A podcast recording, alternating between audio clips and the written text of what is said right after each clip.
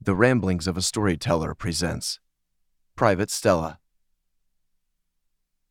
Stella was a private person, always had been. She tried talking herself out of this line of work, but life kept finding ways to throw her back into the same old groove she had convinced herself she needed saving from.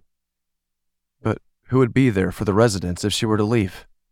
Unfortunately for Stella, Ryan was assigned to her charge, and this particular individual was anything but private. Ryan delighted in opening the book that was his life, seemingly unprovoked most of the time, and content to divulge much personal content much too soon.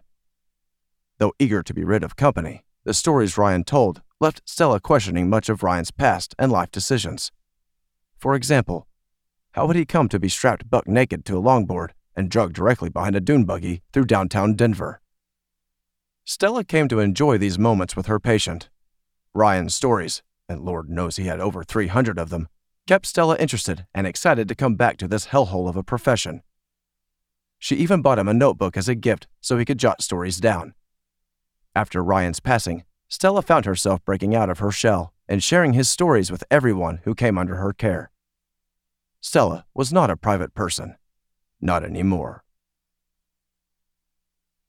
Private Stella is the result of my participation efforts in a writer's challenge that originated from Write Guys podcast.